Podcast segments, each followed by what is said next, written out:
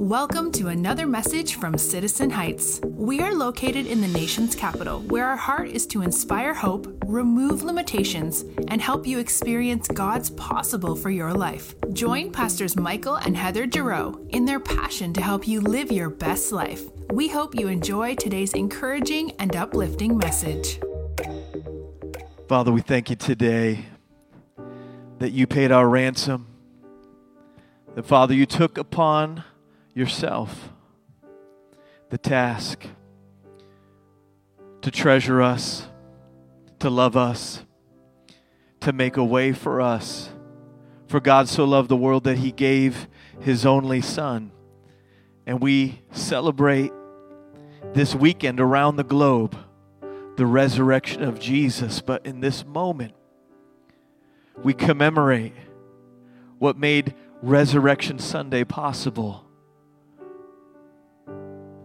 Good Friday. It's good because of the obedience of the Son to the Father. It's good because where there was no way, there now is a way.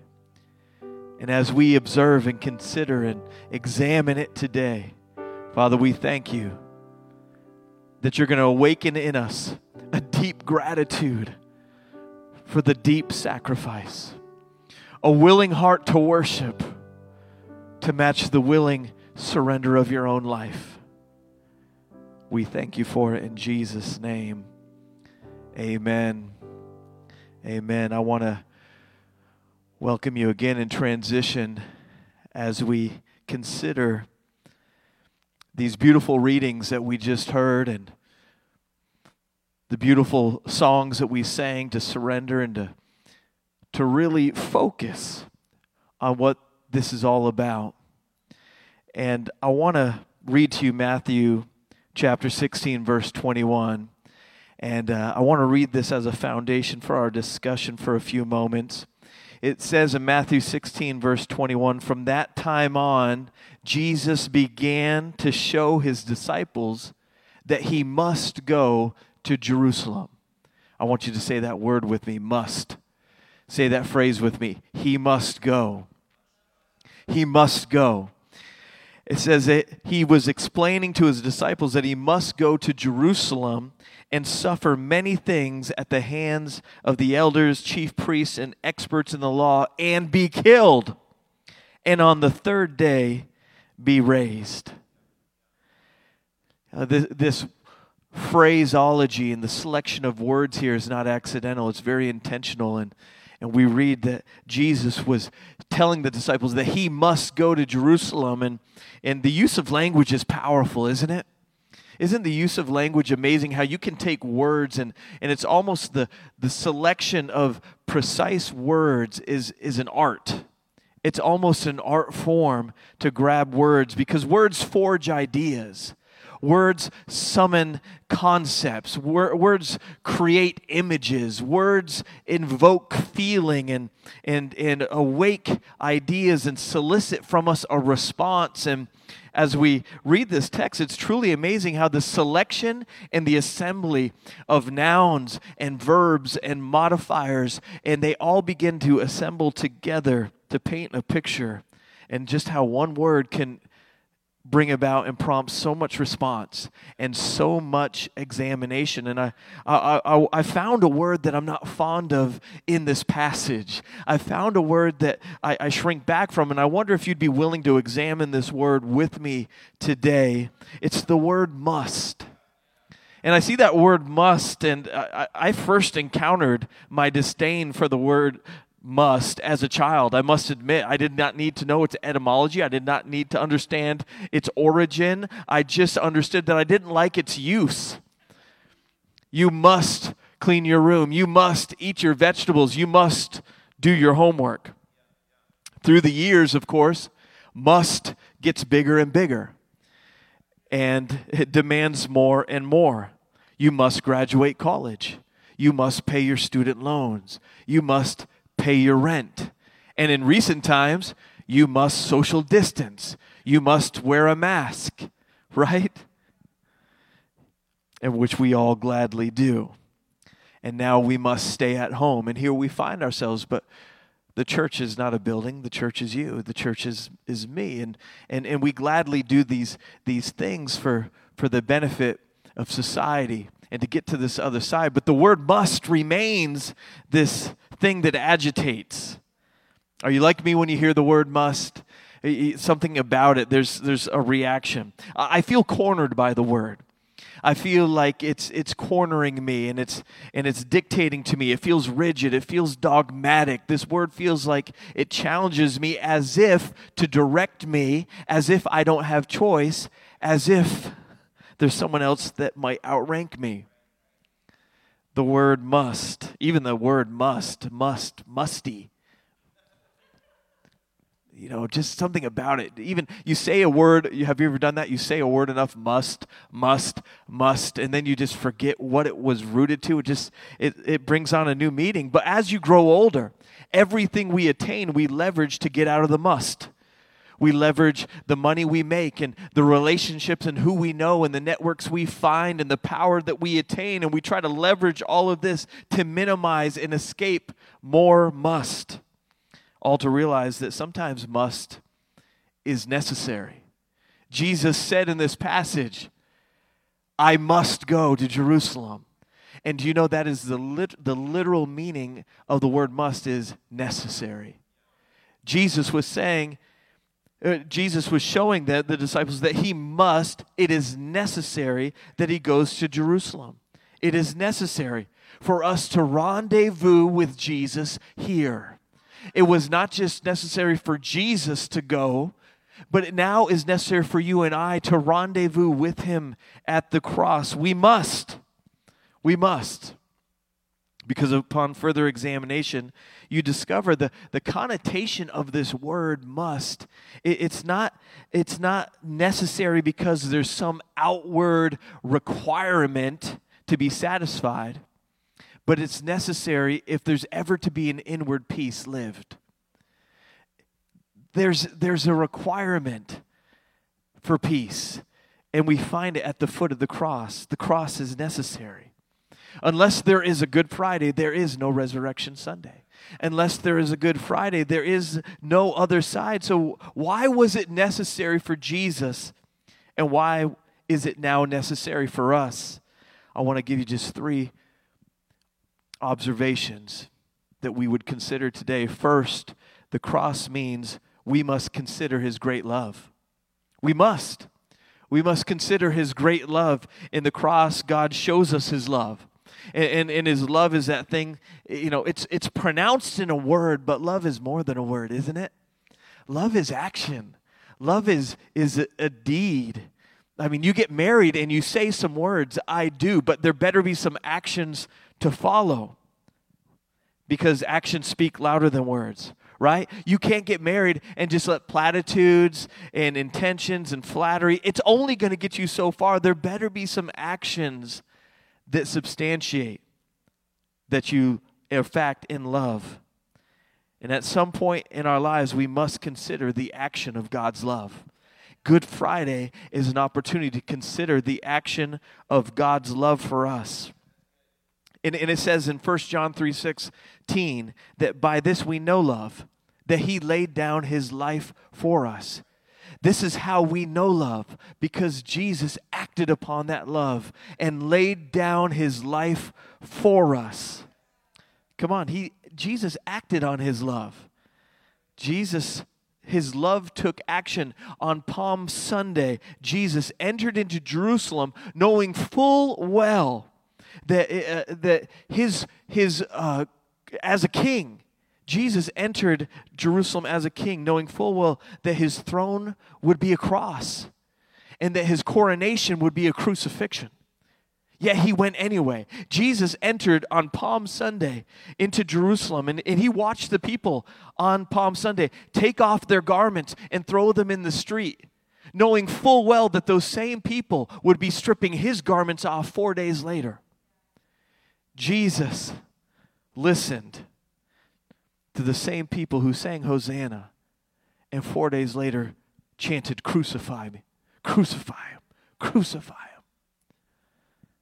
And yet still he came The cross is a sign of God's love. He's acted upon his love. Jesus embraced the cross very simply so that Jesus could embrace you and me.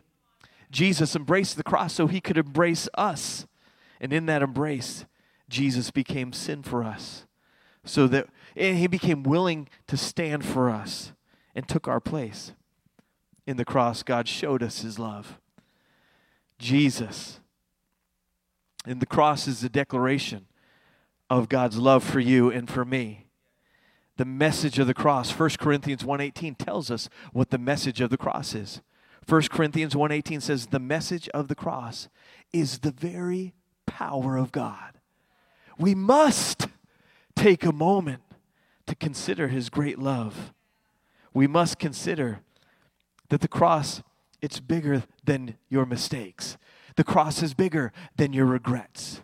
The cross is bigger than the secrets you hide and the sorrows you carry. The cross is bigger than anything else. The cross stands above it all. When the innocent was judged guilty, so that the guilty could go free. We stand at the cross because the cross means we must consider and be changed by his great love. The second observation is simply this the cross means we must find confidence in his great forgiveness. We must find confidence in his great forgiveness. We become confident in his love, but now we become confident in his forgiveness. Colossians 1 13 says, He has delivered us from the domain of darkness and transferred us to the kingdom of his beloved Son, in whom we have redemption, the forgiveness of sins. God's forgiveness. What does that forgiveness look like? I mean, we could reduce it to vernacular that would suggest it's a fresh start, but it's so much more than a fresh start. God's love is more than a fresh start for your life because fresh starts don't mean much if you're going to just blow it again. Fresh starts don't mean much if you're doomed to failure in every iteration you, you try. See, recently uh, I, I took on a home project because when you when you love your wife and your wife says there's a project that I need done, there must be action. And we have an, an old home, about a hundred years old, and I was uh, sent to the task of refinishing this this arched decorative window, and it's it's very ornate and it's it's got a lot of um, details and, and nooks and crannies, and it's this old 100 year old oak. It's beautiful wood, uh, but it was in rough condition. And so I was set upon the task to refinish it, which meant I had to hand sand it all the way down to the bare wood and then uh, restain it. This is what I was assigned. So it took me a week to sand this window by hand. Every nook and cranny, every edge, every little ledge, every little piece. And there's so many little intricate details to this window. And so a week of sanding, and I, there was some uh, flaws and some holes from nails and from decay and some other areas.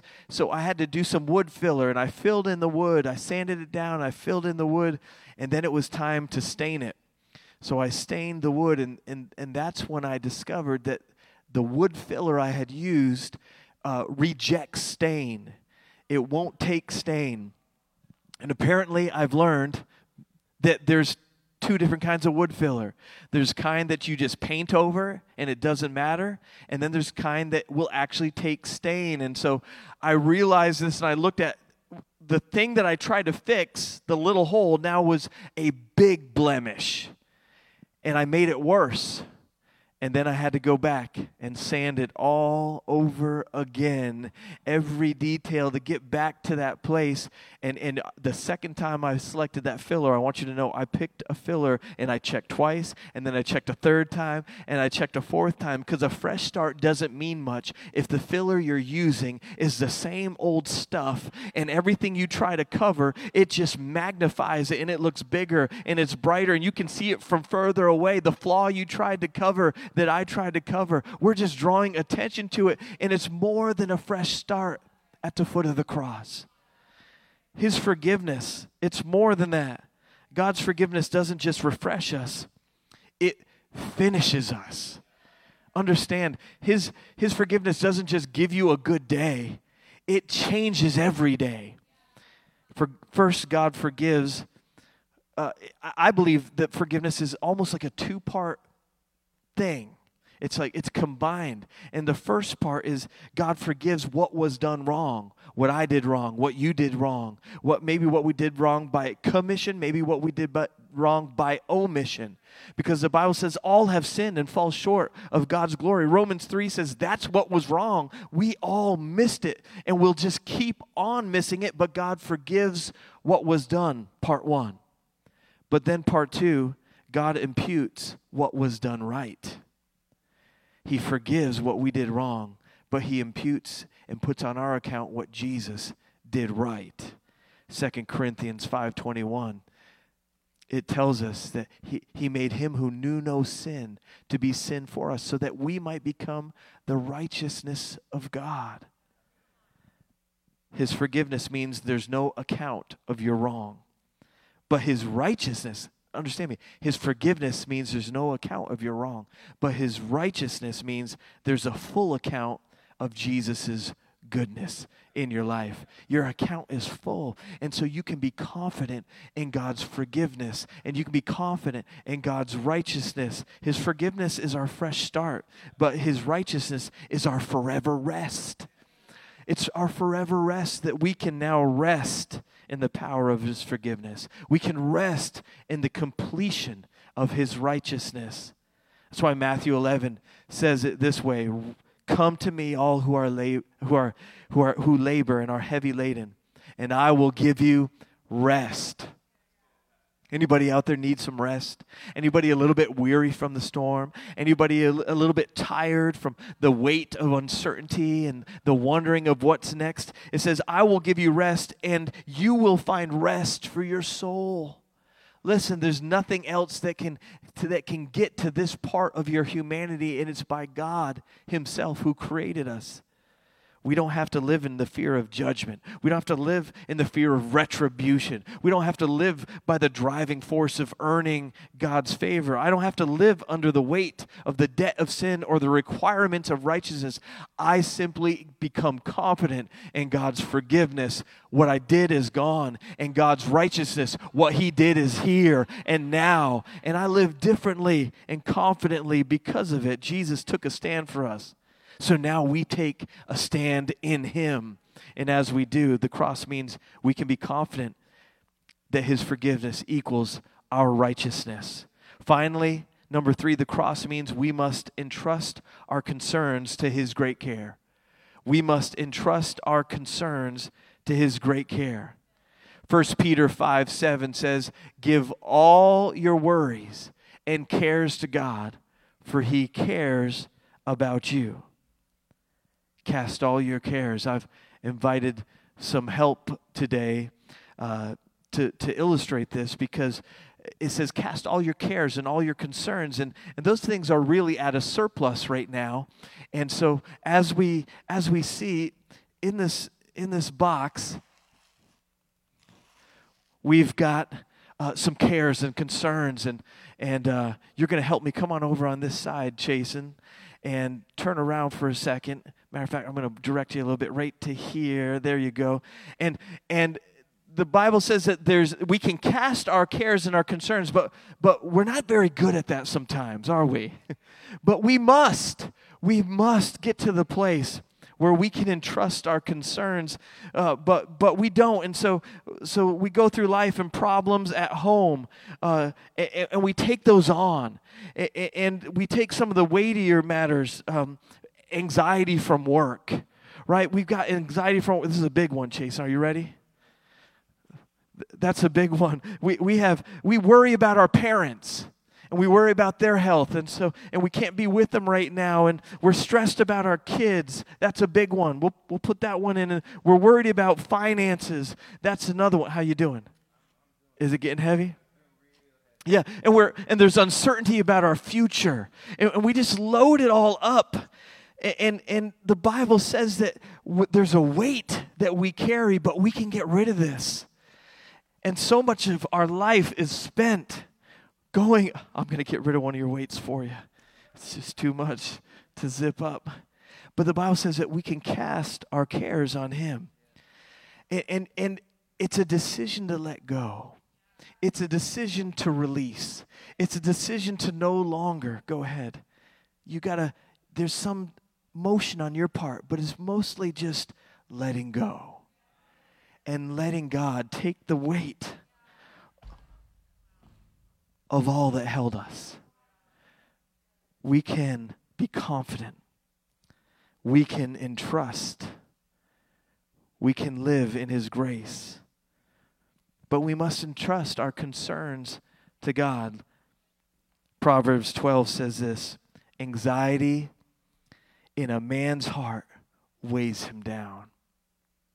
There's a weight on your life. But the Bible says in Matthew 11, this is the rest of Matthew 11 that we didn't read yet. For my yoke is easy and my burden is light. How long has it been since the burden has been light in your life? Have you been carrying things you're not meant to carry? Have you been holding the weight of things that God wants you to release? And trust your concern to Him. Anxiety in a man's heart weighs him down, but a good word makes him glad. Come on, I've got a good word for you today. The word is must, it's necessary. It's necessary to go and, and to rendezvous at the cross with Jesus. It's necessary to behold him with his love, his grace, his mercy, to behold him in the agony of his death, to see the magnificence of his love. How great a love! There's no greater love, the Bible says, but to lay down your life for a friend. Maybe you'd lay your life down for a good person, but one who turns their back on you, one who insists on going their own way. The Bible says Jesus came for you and I. And we must, he said, I must go. And just as Jesus went, we must go. Not because it's necessary for some outward uh, standard to be satisfied, but necessary for my soul to be sanctified, necessary for my soul to find peace, necessary to, to let the anxiety be lifted off me, the weight of sin the remorse of yesterday, the regret of decisions made, the concern of tomorrow and the unknown, all of this, we rendezvous at the cross and we must meet him there. And as we meet him there, a good word makes him glad I want to give you a good word because of all the motives and all the emotions that could have inspired God to lay down his life for us. The greatest is love. His motive was love. His heart for us is to love us and embrace us and find us even in the midst of this storm. And I want to read to you Ephesians 2. It says this Now God has us where He wants us, with all the time in the world and the next to shower grace and kindness upon us in Christ Jesus. Saving is all His idea and all His work. And all we do is trust Him enough to let Him do it. It's God's gift from start to finish. We don't play the major role. If we did, we'd probably go around bragging that we'd done the whole thing. No, we neither make ourselves nor save ourselves. God does both the making and the saving. I've got a good word for you on Good Friday. We must, it's necessary to go to the cross to find a place where Jesus yielded, surrendered, willingly laid down his life and suffered unspeakable torment that Hollywood would never capture so that he could capture your heart, so that he could capture your confidence, so he could be entrusted with your concerns, so that he could forgive you and impute his righteousness to you. The cross means you are loved. The cross means we're forgiven. The cross means we can know peace. The cross means that there's mercy every day new. The cross means that He's our provider. The cross means He's our Prince of Peace. The cross means that He's our commander in chief. And the cross means that He's for us, not against us. Come on, the cross means you can rest. The cross means you can love. The cross means you can forgive. I want to pray for you right now as, as we get ready to celebrate communion just here in a few moments. I want to pray for you to encounter the greatness of God's love. You're here today and you, you need God's love in your life. Father, we thank you today, right now, all over the DMV, all over Washington, D.C., Maryland, Virginia, all over the world. Father, wherever we're viewing from today, God, we thank you that we rendezvous at the cross to find your love. We rendezvous at the cross to find your forgiveness. And we rendezvous at the cross to find a new confidence that we can trust you with all that concerns us. So we drop the weight of the things we've been handling, the things we've been holding, the things we've been struggling to bear. Father, we'll be anxious for nothing, but in all things, we cast our cares to you, Jesus. And I want to pray for one more group of people here today. You're here today and say, I've never, I've never had that encounter at the cross. Or maybe you've had it, but the truth is, you don't know where you stand right now. There's uncertainty in your life. The Bible says that you can know that your Savior and your Redeemer lives. And the Bible says, Let the redeemed of the Lord say so. Let them be confident. Let them have a boldness and a confidence of where they stand with God. If you don't know where you stand with God, is there any greater day than on Good Friday to say yes to Jesus? I want to pray with you. Just says Acts 16, the story of the Philippian jailer, everything began to shake. His world, his job, his reputation, physically, his own, uh, just in danger as an earthquake shook the prison which he guarded. And as he ran to Paul, he said this What must I do to be saved? What is necessary for me to be saved? And Paul said, Believe in the Lord Jesus, and you will be saved. It's that simple. I'm going to pray a simple prayer with you right now, with every eye closed, wherever you're viewing from. I'm going to count to three, and when I hit three, I'm going to invite you to lift your hand. And by lifting your hand, you're saying, Jesus, I, I need you in my life. Jesus, I believe that you lived, that you died, that you rose again on the third day, and that you love me and have a plan for me. Are you ready? One, don't wait. Today is your day. Two, don't think that you have to get your life in order to be attractive to God. You're attractive just like you are, but He loves you too much to leave you where you are. Are you ready? One, two, three. Just lift your hand. You might be in a room full of friends. You might be in a room with family. You might be all by yourself, but you lift your hand right now because you know the answer. You lift your hand right now because you want to surrender to say, Jesus, I need, I need your love. Jesus, I need your forgiveness. And Jesus, I need to be able to offload some of the cares that I've been carrying. And I've used all the wrong fillers, and everything I do makes my problems worse. It's time to surrender to Jesus. Let's pray with these. Repeat after me Dear Jesus, I give you my life because you first gave me yours. I love you, Jesus, because you first loved me. So I surrender all I am, all I used to be, all I hope to be, and I put it in your nail scarred hands. Thank you, Jesus, that you love me that much. Thank you, Jesus, that you haven't given up on me. In Jesus' name, now say this boldly I am a Christian. By grace I've been saved. In Jesus' name.